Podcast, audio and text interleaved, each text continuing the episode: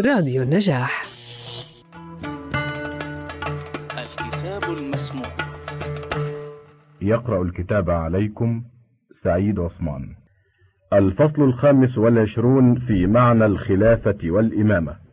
لما كانت حقيقة الملك أنه الاجتماع الضروري للبشر ومقتضاه التغلب والقهر اللذان هما آثار الغضب والحيوانية كانت أحكام صاحبه في الغالب جائرة عن الحق مجحفة بمن تحت يده من الخلق في أحوال دنياهم لحمله إياهم في الغالب على ما ليس في طوقهم من أغراضه وشهواته.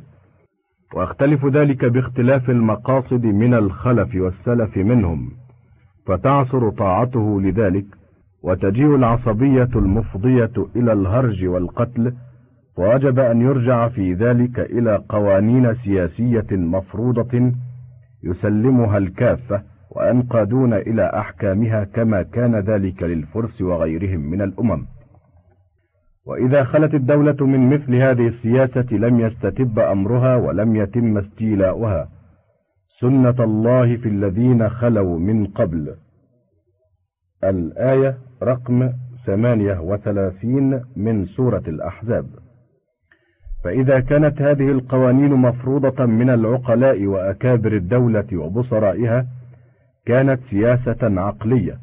وإذا كانت مفروضة من الله بشارع يقررها ويشرعها كانت سياسة دينية نافعة في الحياة الدنيا وفي الآخرة.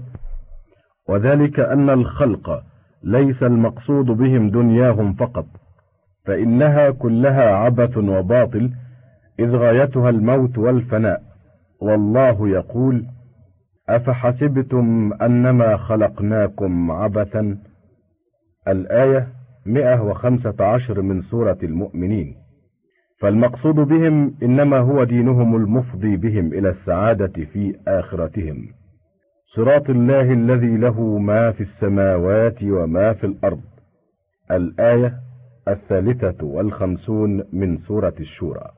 فجاءت الشرائع بحملهم على ذلك في جميع أحوالهم من عبادة ومعاملة حتى في الملك الذي هو طبيعي للاجتماع الإنساني فأجرته على منهاج الدين ليكون الكل محوطا بنظر الشارع.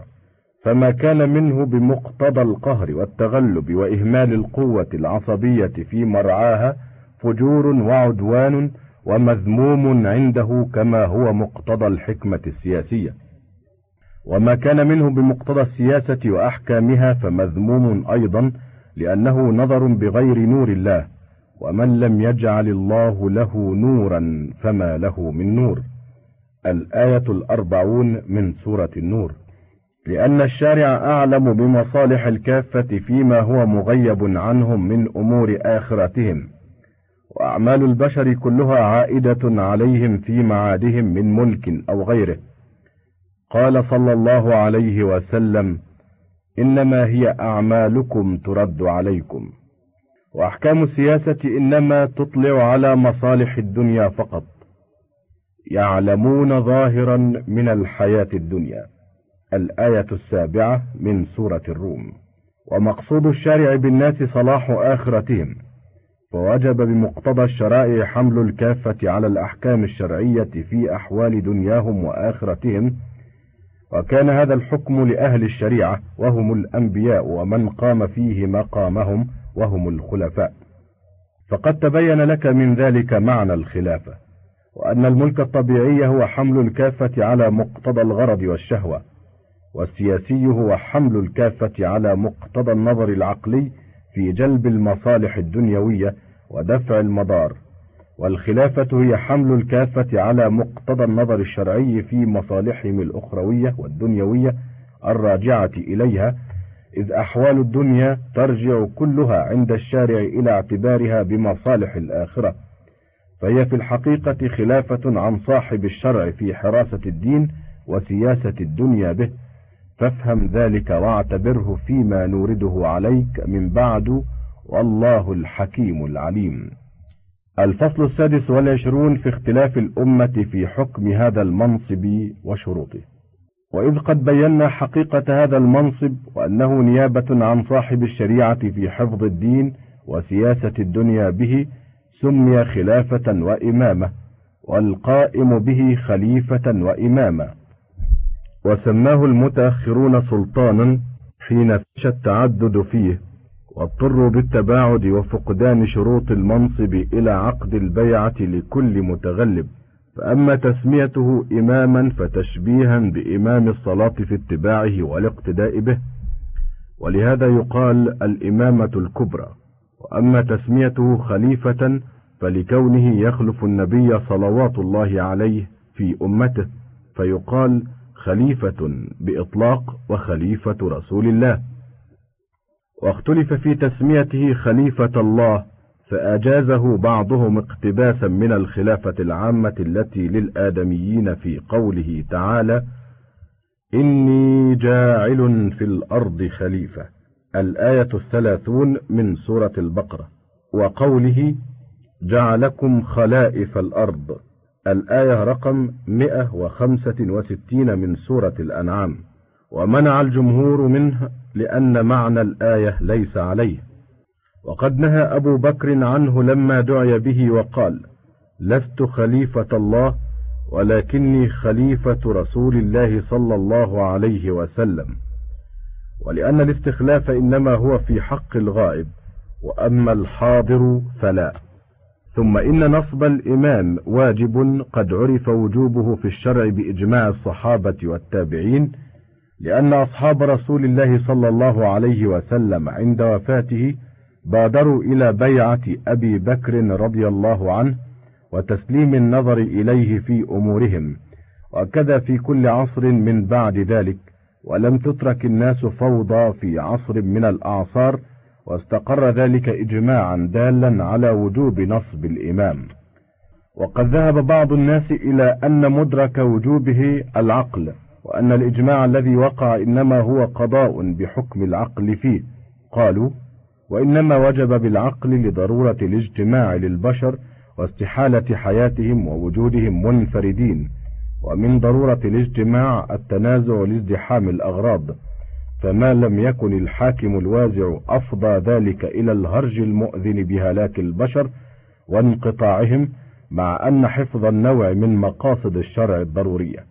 وهذا المعنى بعينه هو الذي لحظه الحكماء في وجوب النبوات في البشر وقد نبهنا على فساده وأن إحدى مقدماته أن الوازع إنما يكون بشرع من الله تسلم له الكافة تسليم إيمان واعتقاد وهو غير مسلم لأن الوازع قد يكون بسطوة الملك وقهر أهل الشوكة ولو لم يكن شرع كما في أمم المجوس وغيرهم ممن ليس له كتاب أو لم تبلغه الدعوة.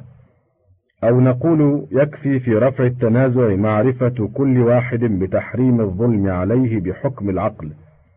فادعاؤهم أن التنازع إنما يكون بوجود الشرع هناك ونصب الإمام هنا غير صحيح. بل كما يكون بنصب الإمام يكون بوجود الرؤساء أهل الشوكة أو بامتناع الناس عن التنازع والتظالم فلا ينهض دليلهم العقلي المبني على هذه المقدمة. فدل على أن مدرك وجوبه إنما هو بالشرع وهو الإجماع الذي قدمناه. وقد شذ بعض الناس فقال بعدم وجوب هذا النصب رأسا لا بالعقل ولا بالشرع منهم الأصم من المعتزلة وبعض الخوارج وغيرهم. والواجب عند هؤلاء إنما هو إمضاء الحكم بالشرع. فإذا تواطأت الأمة على العدل وتنفيذ أحكام الله تعالى لم يحتج إلى إمام ولا يجب نصبه وهؤلاء محجوجون بالإجماع. والذي حملهم على هذا المذهب إنما هو الفرار عن الملك ومذاهبه من الاستطالة والتغلب والاستمتاع بالدنيا لما رأوا الشريعة ممتلئة بذم ذلك والنعي على أهله ومراغبة في رفضه. واعلم أن الشرع لم يذم الملك لذاته ولا حضر القيام به وإنما ذم المفاسد الناشئة عنه من القهر والظلم والتمتع باللذات. ولا شك أن في هذه مفاسد محظورة وهي من توابعه كما أثنى على العدل والنصفة وإقامة مراسم الدين والذب عنه وأوجب بإزائها الثواب وهي كلها من توابع الملك. فإذا إنما وقع الذم للملك على صفة وحال دون حال أخرى ولم يذمه لذاته ولا طلب تركه كما ذم الشهوة والغضب من المكلفين. وليس مراده تركهما بالكلية لدعاية الضرورة إليها وإنما المراد تصريفهما على مقتضى الحق. وقد كان لداود وسليمان صلوات الله وسلامه عليهما الملك الذي لم يكن لغيرهما وهما من أنبياء الله تعالى وأكرم الخلق عنده. ثم نقول لهم إن هذا الفرار عن الملك بعدم وجوب هذا النصب لا يغنيكم شيئا لأنكم موافقون على وجوب إقامة أحكام الشريعة وذلك لا يحصل إلا بالعصبية والشوكة والعصبية مقتضية بطبعها للملك فيحصل الملك وإن لم ينصب إمام وهو عين ما فررتم عنه.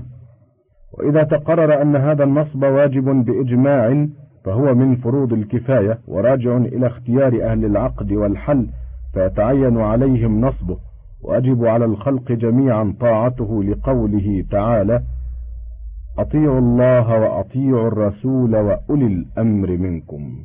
الآية التاسعة والخمسون من سورة النساء. وأما شروط هذا المنصب فهي أربعة العلم والعدالة والكفاية وسلامة الحواس والأعضاء مما يؤثر في الرأي والعمل. واختلف في شرط خامس وهو النسب القرشي. فأما اشتراط العلم فظاهر لأنه إنما يكون منفذا لأحكام الله تعالى إذا كان عالما بها وما لم يعلمها لا يصح تقديمه لها. ولا يكفي من العلم إلا أن يكون مجتهدا لأن التقليد نقص. وأما العدالة فلأنه منصب ديني ينظر في سائر المناصب التي هي شرط فيها فكان أولى باشتراطها فيه ولا خلاف في انتفاء العدالة فيه بفسق الجوارح من ارتكاب المحظورات وأمثالها وفي انتفائها بالبدع الاعتقادية خلاف. وأما الكفاية فهو أن يكون جريئا على إقامة الحدود واقتحام الحروب بصيرا بها كفيلا بحمل الناس عليها عارفا بالعصبية وأحوال الدهاء قويا على معاناة السياسة ليصح له بذلك ما جعل إليه من حماية الدين وجهاد العدو وإقامة الأحكام وتدبير المصالح. وأما سلامة الحواس والأعضاء من النقص والعطلة كالجنون والعمى والصمم والخرس وما يؤثر فقده من الأعضاء في العمل كفقد اليدين والرجلين والأنثيين أي الخصيتان فتشترط السلامة منها كلها لتأثير ذلك في تمام عمله وقيامه بما جعل إليه وإن كان إنما يشين في المنظر فقط كفقد إحدى هذه الأعضاء فشرط السلامة منه شرط كمال. ويلحق بفقدان الأعضاء المنع من التصرف وهو ضربان. ضرب يلحق بهذه في اشتراط السلامة منه شرط وجوب وهو القهر والعجز عن التصرف جملة بالأسر وشبهه.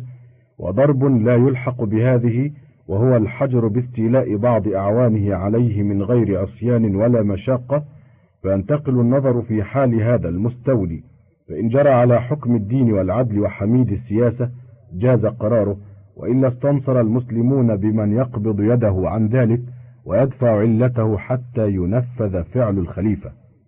وأما النسب القرشي فلإجماع الصحابة يوم السقيفة على ذلك. يقصد سقيفة بني ساعدة التي بويع فيها أبو بكر.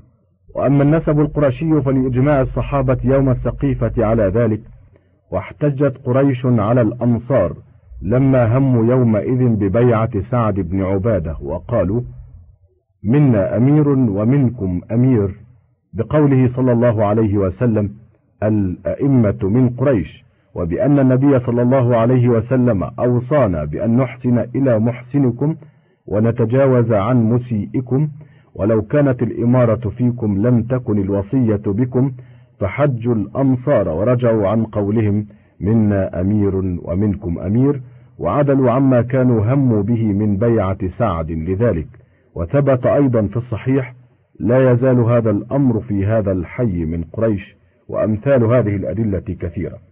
إلا أنه لما ضعف أمر قريش وتلاشت عصبيتهم بما نالهم من الترف والنعيم وبما أنفقتهم الدولة في سائر أقطار الأرض عجزوا بذلك عن حمل الخلافة وتغلبت عليهم الأعاجم وصار الحل والعقد لهم فاشتبه ذلك على كثير من المحققين حتى ذهبوا إلى نفي اشتراط القرشية وعولوا على ظواهر في ذلك مثل قوله صلى الله عليه وسلم اسمعوا وأطيعوا وإن ولي عليكم عبد حبشي ذو زبيبة وهذا لا تقوم به حجة في ذلك فإنه خرج مخرج التمثيل والفرض للمبالغة في إيجاب السمع والطاعة. ومثل قول عمر لو كان سالم مولى أبي حذيفة حيا لوليته أو لما دخلتني فيه الظلة. وهو أيضا لا يفيد ذلك لما علمت أن مذهب الصحابي ليس بحجة وأيضا فمولى القوم منهم وعصبية الولاء حاصلة لسالم في قريش وهي الفائدة في اشتراط النسب. ولما استعظم عمر أمر الخلافة ورأى شروطها كأنها مفقودة في ظنه عدل إلى سالم لتوفر شروط الخلافة عنده فيه حتى من النسب المفيد للعصبية كما نذكر. ولم يبق إلا صراحة النسب فرآه غير محتاج إليه إذ الفائدة في النسب إنما هي العصبية وهي حاصلة من الولاء. فكان ذلك حرصا من عمر رضي الله عنه على النظر للمسلمين وتقليد أمرهم لمن لا تلحقه فيه لائمة ولا عليه فيه عهدة. ومن القائلين بنفي اشتراط القرشية القاضي أبو بكر الباقلاني لما أدرك ما عليه عصبية قريش من التلاشي والإضمحلال واستبداد ملوك العجم على الخلفاء فأسقط شرط القرشية وإن كان موافقا لرأي الخوارج لما رأى عليه حال الخلفاء لعهده. وبقي الجمهور على القول باشتراطها وصحة الإمامة للقرشي ولو كان عاجزا عن القيام بأمور المسلمين. ورد عليهم سقوط شرط الكفاية التي يقوى بها على أمره لأنه إذا ذهبت الشوكة بذهاب العصبية فقد ذهبت الكفاية وإذا وقع الإخلال بشرط الكفاية تطرق ذلك أيضا إلى العلم والدين وسقط اعتبار شروط هذا المنصب وهو خلاف الاجتماع. ولنتكلم الآن في حكمة اشتراط النسب ليتحقق به الصواب في هذه المذاهب فنقول إن الأحكام الشرعية كلها لا بد لها من مقاصد وحكم تشتمل عليها وتشرع لأجلها. ونحن إذا بحثنا عن الحكمة في اشتراط النسب القرشي ومقصد الشارع منه لم يقتصر فيه على التبرك بوصلة النبي صلى الله عليه وسلم كما هو في المشهور وإن كانت تلك الوصلة موجودة والتبرك بها حاصلا لكن التبرك ليس من المقاصد الشرعية كما علمت فلا بد إذا من المصلحة في اشتراط النسب وهي المقصودة من مشروعيتها. وإذا صبرنا وقسمنا لم نجدها إلا اعتبار العصبية التي تكون بها الحماية والمطالبة ويرتفع الخلاف والفرقة بوجودها لصاحب المنصب فتسكن إليه الملة وأهلها وينتظم حبل الألفة فيها.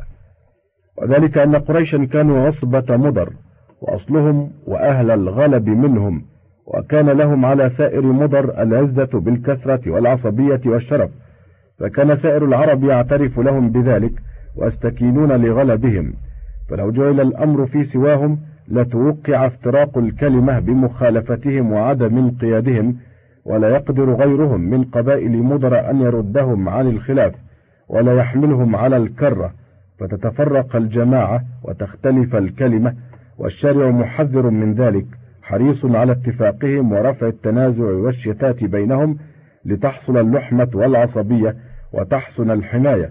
بخلاف ما إذا كان الأمر في قريش لأنهم قادرون على سوق الناس بعصا الغلب إلى ما يراد منهم فلا يخشى من أحد من خلاف عليهم ولا فرقة لأنهم كفيلون حينئذ بدفعها ومنع الناس منها. فاشترط نسبهم القرشي في هذا المنصب وهم أهل العصبية القوية ليكون أبلغ في انتظام الملة واتفاق الكلمة. وإذا انتظمت كلمتهم انتظمت بانتظامها كلمة مضر أجمع فأذعن لهم سائر العرب وانقادت الأمم سواهم إلى أحكام الملة وعطئت جنودهم قاصية البلاد كما وقع في أيام الفتوحات واستمر بعدها في الدولتين إلى أن اضمحل أمر الخلافة وتلاشت عصبية العرب.